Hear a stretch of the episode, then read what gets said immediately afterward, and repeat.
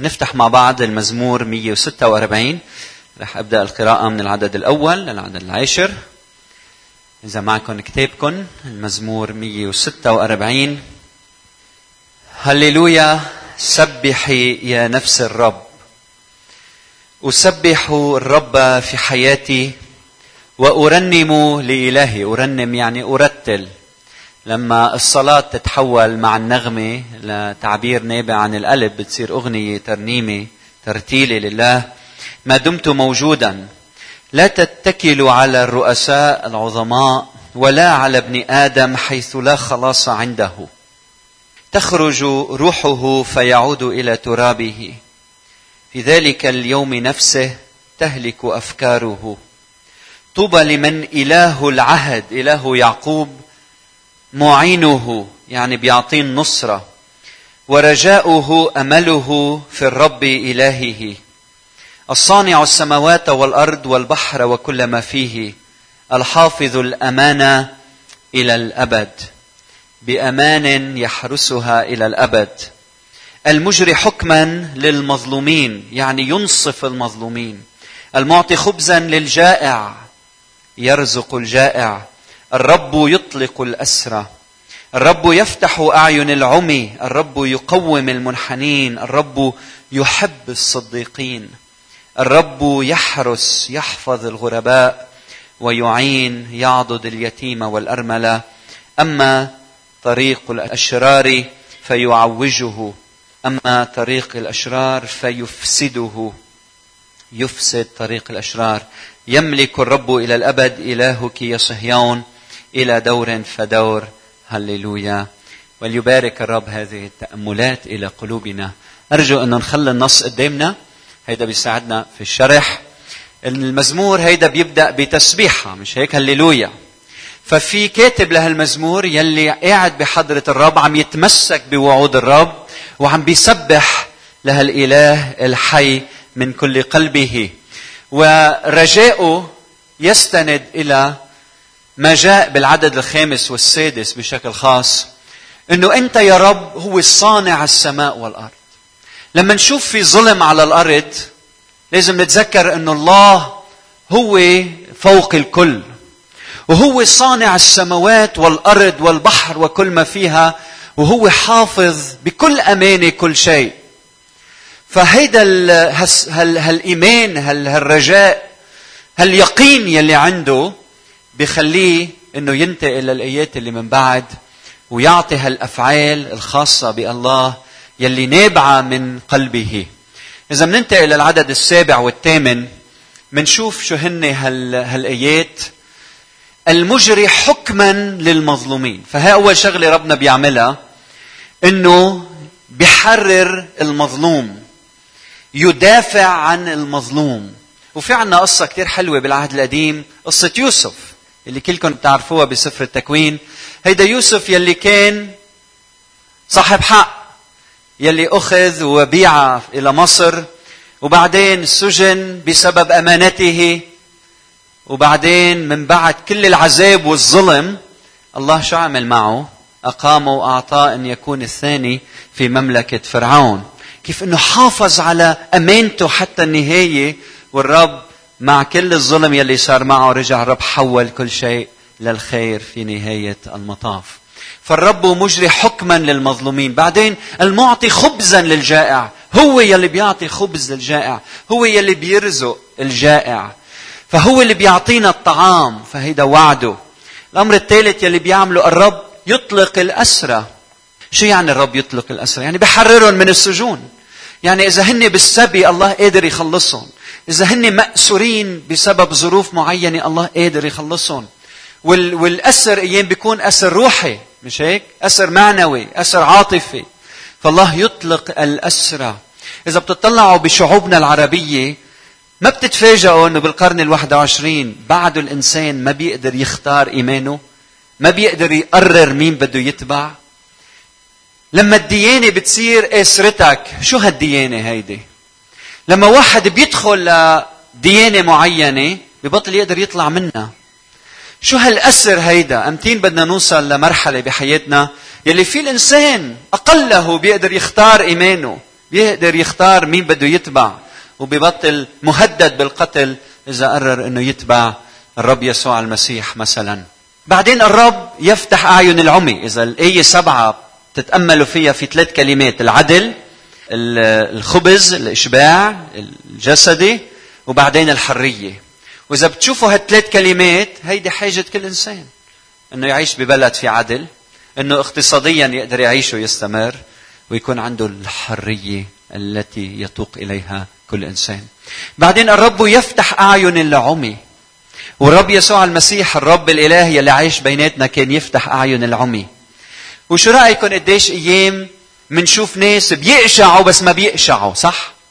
هل نحن مرقنا بظروف من هالنوع؟ يلي فيها الإنسان عنده عمى آه، روحي أو ذهني وبتحس إنه بتحكي معه وبتجرب تعطي حياتك كرماله وبتشوف إنه ما في جدوى ما في تغيير صار معكم هيك هل قبلتوا بحدا عنده هالنوع من العمى الروحي الرب قادر يفتح أعين الناس أعين الناس ليعرفوا الحقيقة. الرب يقوم المنحنين. وكمان الرب يسوع المسيح كان يفتح أعين العمي العمي وكان يقوم المنحنين مش هيك؟ بسبب الأمراض. وكمان يقوم المنحنين يلي بسبب آلام هالدنيا بسبب الظلم الموجود بسبب العنف الموجود بسبب إنه تمرمر حياتها كل هالسنين هيدا. وكان الدهر الصعب عليها وعليه وتعب وشقة وعذاب وظلم وظلم وظلم وانحنى ظهره ومش قادر بقى إنه ينتصب. إلى الرب هو هو هيدا هيدا وعده. الرب يقوم المنحنين. الرب يحب الصديقين. الرب يحفظ الغرباء يعضد اليتيم والأرملة. شو علاقة الغرباء باليتيم والأرملة؟ هن نفس الشيء بمعنى أنه الغرباء والأيتام والأرامل ما عندهم مين يستندوا إليه صح؟ عندهم وحدة. كان الرب عم بيقول إذا واحد وحيد يعني ما حدا قادر يحس معك مع ألامك مع مشاعرك قال أنا بيجي لعندك أنا قريب منك. أنا بحفظ الغرباء بحميهم أعضد اليتيم والأرملة. يملك الرب إلى إلى الأبد. فلما تطلعوا بهالمزمور شو بتحسوا؟ حدا بيشعر بشيء بحب يقوله؟ ما بتشعروا أحيانا انه إنه بس هذا الشيء ما بيتحقق أيام صح؟ ما بتحسوا إنه في كتير هالوعد هيدا يا ريت اليوم بيتحقق بأرضنا. أحيانا هالأمور ما بتصير.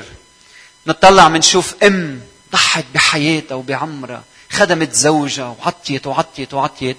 ونشوف آخر شيء طلعت برات البيت أو انطردت. أو أب أناني كل شيء بده إياه كرمال شهوته وأنانيته. حتى إنه بنسمع عن أولاد اللي يطردوا أو بفلوا من البيت وبيروحوا بيقعدوا تحت الجسر بالنبعة لحتى يشتغلوا ليطلعوا مصاري ليجيبوا للأهل لحتى يعيشوا. هل أنت ولد ربيت بظلم معين؟ اختبرت ظلم أهلك لربما؟ أو كنت تحب تروح على المدرسة وما قدرت تروح لأنه ما كنت قادر ما معك مصاري؟ شو نوع الظلم يلي مرقت فيه؟ هل كنت ماشي بالسيارة شي مرة واحد كسر عليك وسبلك و...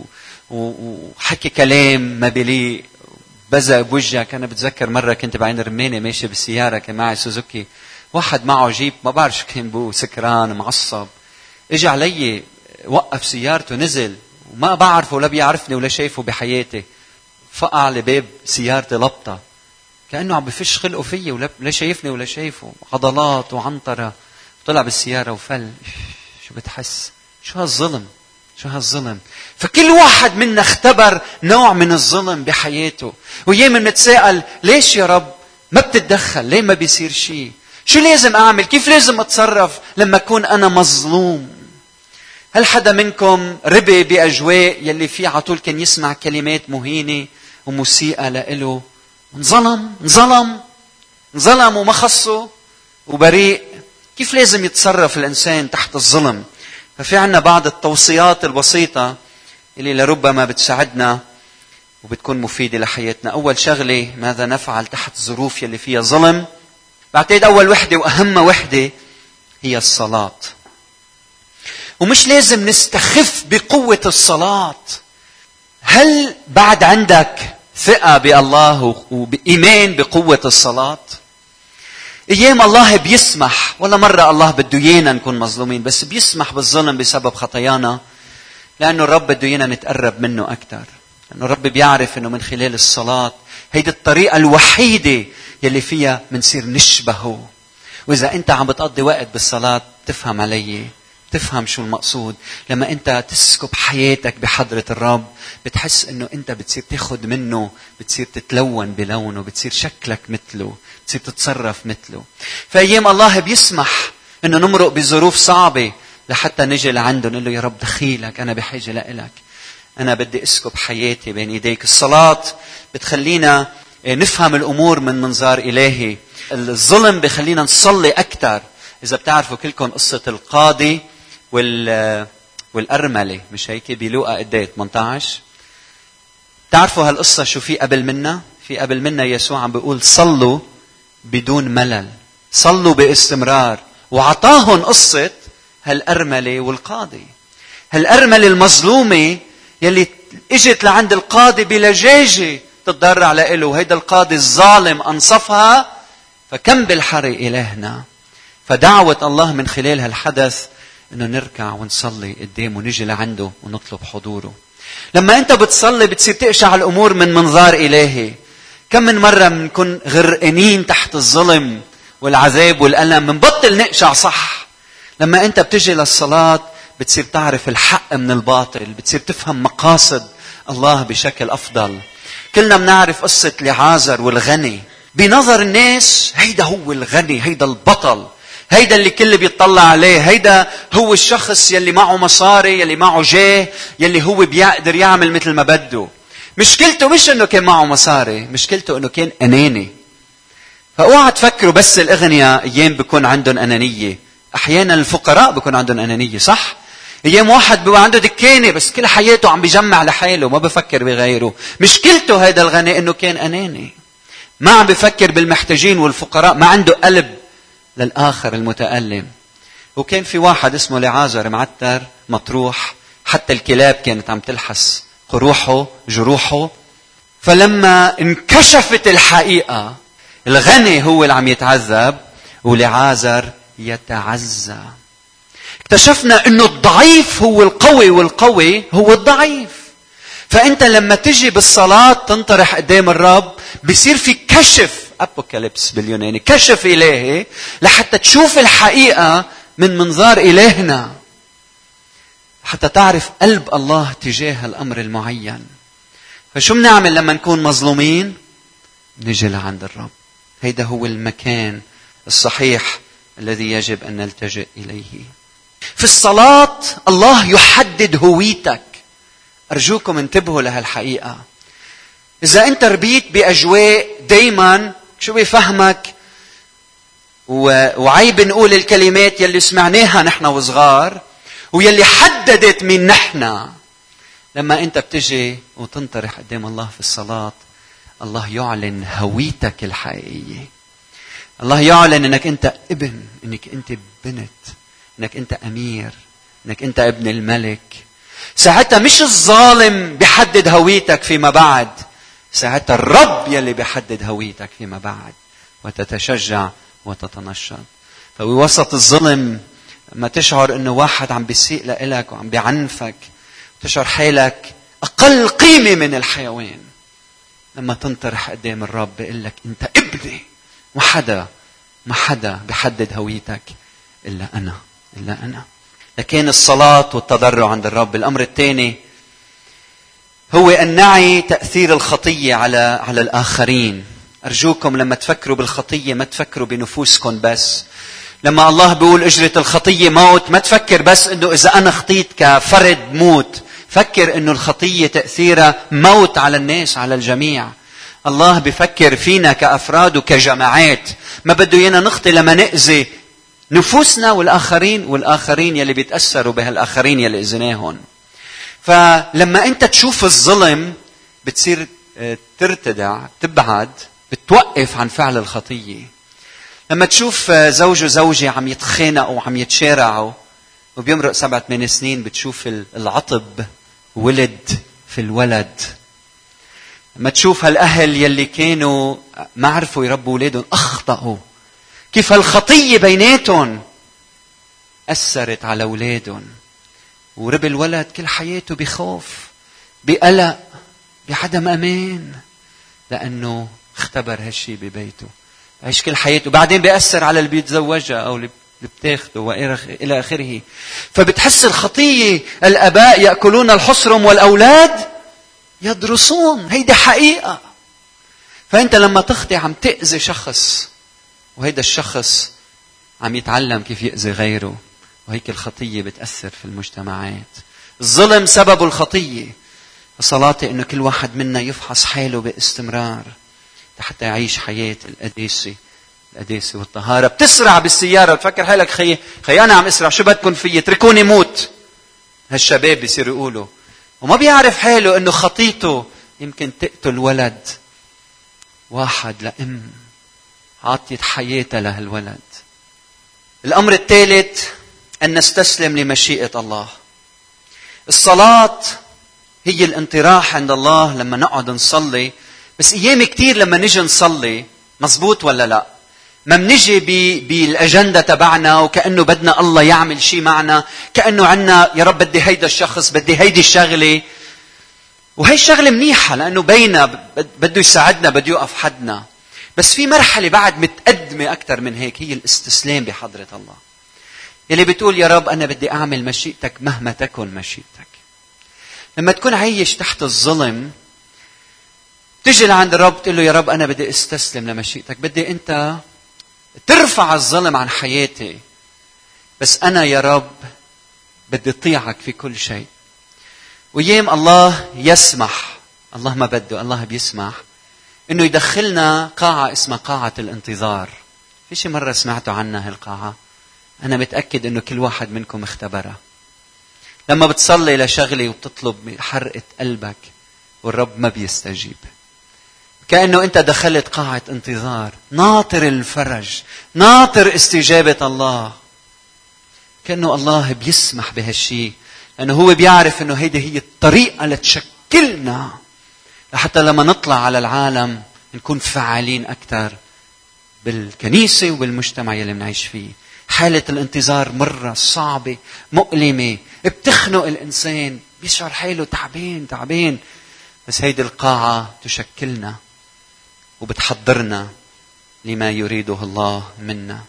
لحتى نصير نعرف نستسلم أكثر لمشيئته كاتب المزمور كان بهالغرفة لما بالمزمور 42 صرخ وقال كما يشتاق الإيل إلى جداول المياه. هكذا تشتاق نفسي إليك يا الله. عطشت نفسي إلى الله إلى الإله الحي. متى أجيء وأتراءى قدامه؟ صارت لي دموعي خبزا نهارا وليلا.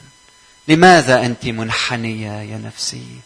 ولماذا تئنين في؟ ارتجي الله لأني بعد أحمده لأجل خلاص وجهه. أن نستسلم لمشيئة الله. بعدين أن نثق بقدرة الله على الانتقام. لو أيام بتشوف في ظلم على الأرض وبتشوف إنه هيدا اللي داس كرامتي يلي كنت أنا وزوجتي وعذبني وبهدلني أو سبني أو عمل أمور.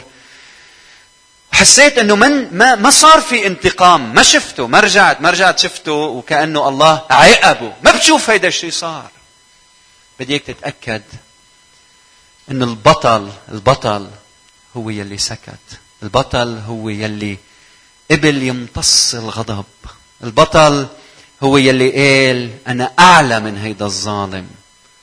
بمعنى أنا ما بنزل لمستواه.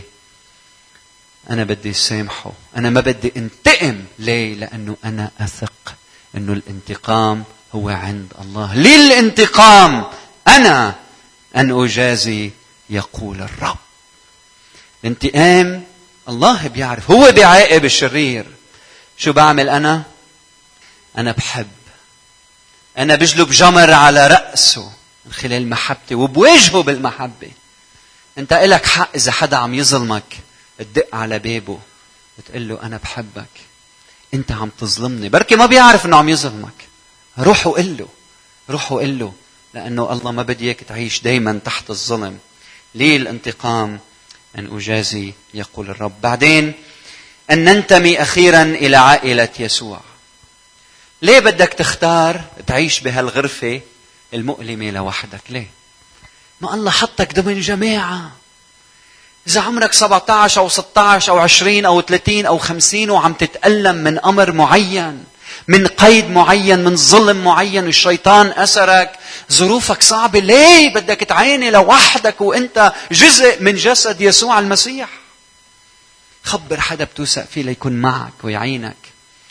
لما تكون بهالغرفة يسوع معك لما تكون بهالغرفة يسوع يقيم أشخاص يكونوا معك. أنت جزء بجسد يسوع المسيح. المسيح على الأرض كان يرفع الظلم بين الناس. ولما طلع قالنا أنتوا جسدي روحوا اعملوا هيك. روحوا حرروا المظلومين. فهيدي رسالتنا ككنيسة. وهلا عم نفكر نحط فريق عمل مع بعض. من أشخاص عندهم مراكز مراكز عائلة أو بيعرفوا أشخاص عندهم مراكز عائلة لحتى ندافع عن المظلوم بكنيستنا. وعم نعمل هيدا الشيء بشكل عملي و... وإن شاء الله بتشوفوا نتائجه فيما بعد. يلي فيه قديش في وسا... واحد بيعمل واسطة ليمرق الشر ليمرق لي هاي واعمل لي هاي. نحن بدنا نعمل واسطة لحتى نكشف الظالم ونحرر المظلوم. بدنا يكون عندنا علاقات مع أشخاص عندهم تأثير بالدولة لحتى لما واحد ينظلم نقول له هيدا الشخص مظلوم وهو يشعر بدعوة إنه بده يدافع عنه. آمين؟ لحتى نكون عم نوقف حد شعبنا. بعدين شو بدنا نعمل؟ نحن ككنيسة بدنا نصلي. الرب عطينا قوة الصلاة. بشكر الرب من أجل كل واحد فيكم على قلبه الصلاة من أجل الآخرين. حبيبي إذا أنت مظلوم تعا خلينا نصلي لك. ما تكون لوحدك. عنا قوة الصلاة. عنا الله عطينا هالسلطان. خلينا نعلنه مع بعض. ونآمن أنه الله يتدخل.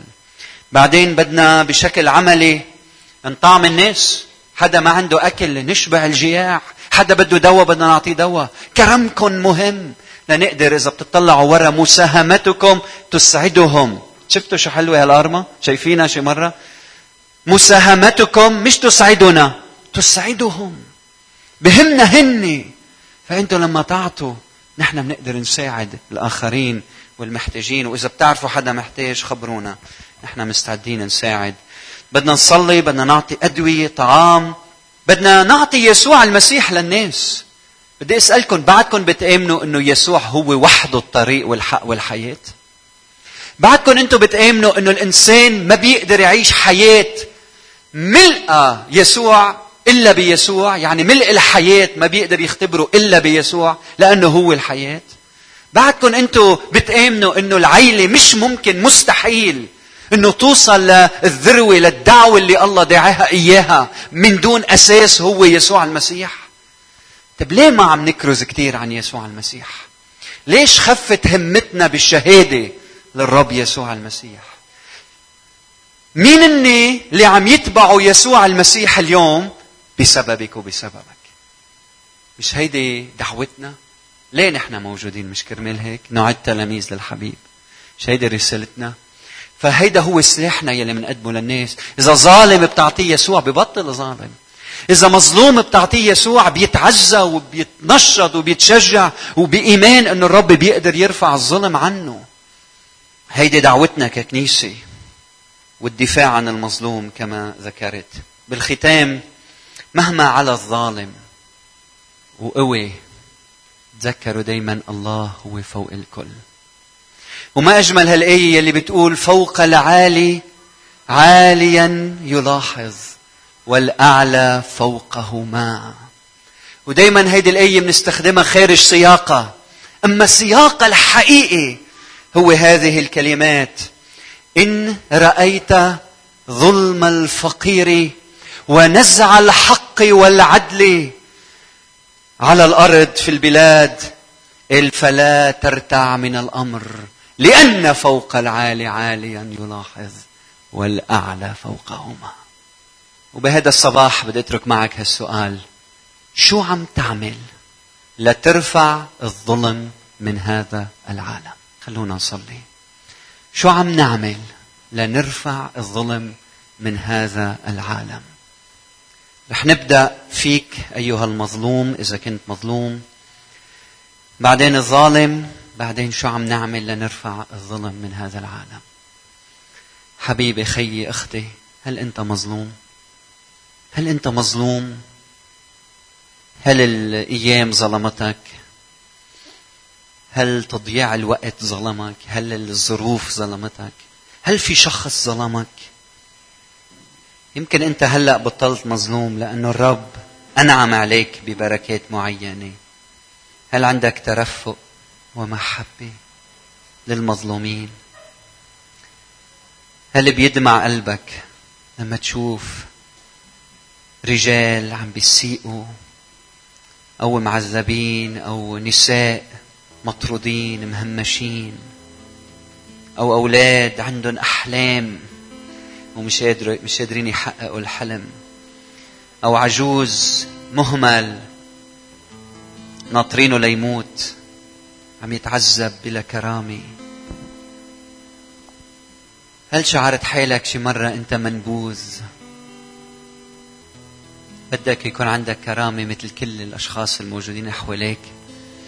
بس بتشعر أنه حياتك صايرة كأنه حدا عم بيدوس على كرامتك. العلاج عنده. بداية المزمور بيقول لا تتكلوا على الرؤساء. ولا على ابن آدم حيث لا خلاص عنده. بدي أدعيك بهذا الصباح تجي بالصلاة والاستسلام.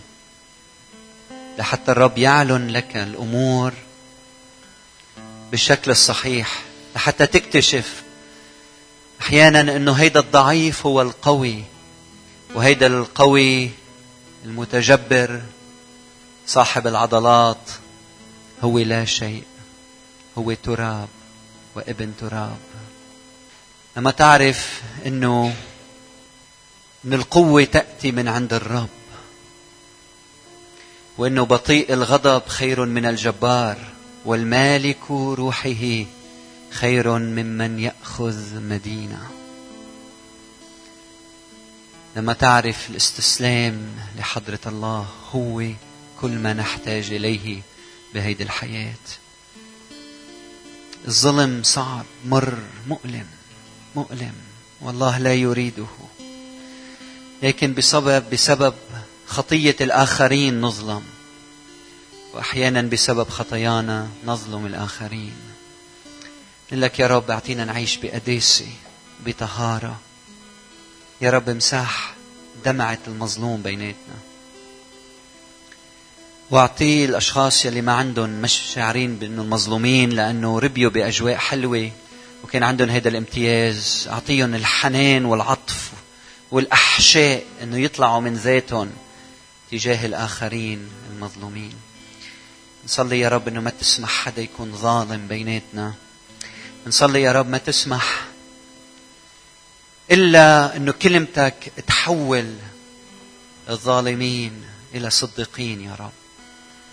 بنعلن بلادنا لإلك. بنقول لك يا رب كل ظالم بهالبلاد. إنك أنت تحول قلبه ونشوف قاضي وعظماء ورجال وأقوياء يرجعوا لعندك بتوبة صادقة يا رب. ومنصلي إنه كل واحد تدعيه يرفع الظلم بهذا العالم. إذا كل واحد منا بيقول بس مش أنا أنا ما بقدر كل الكنيسة ما بتقدر. لكن إذا كل واحد بيقول أنا بقدر أقله بالصلاة أقله بمواقفي أقله بمهاراتي أقله بوظيفتي أقله ببيتي إني أرفع الظلم معا نعمل لحتى نحرر الناس من ظلمهم. نتابع بالصلاة والتسبيح.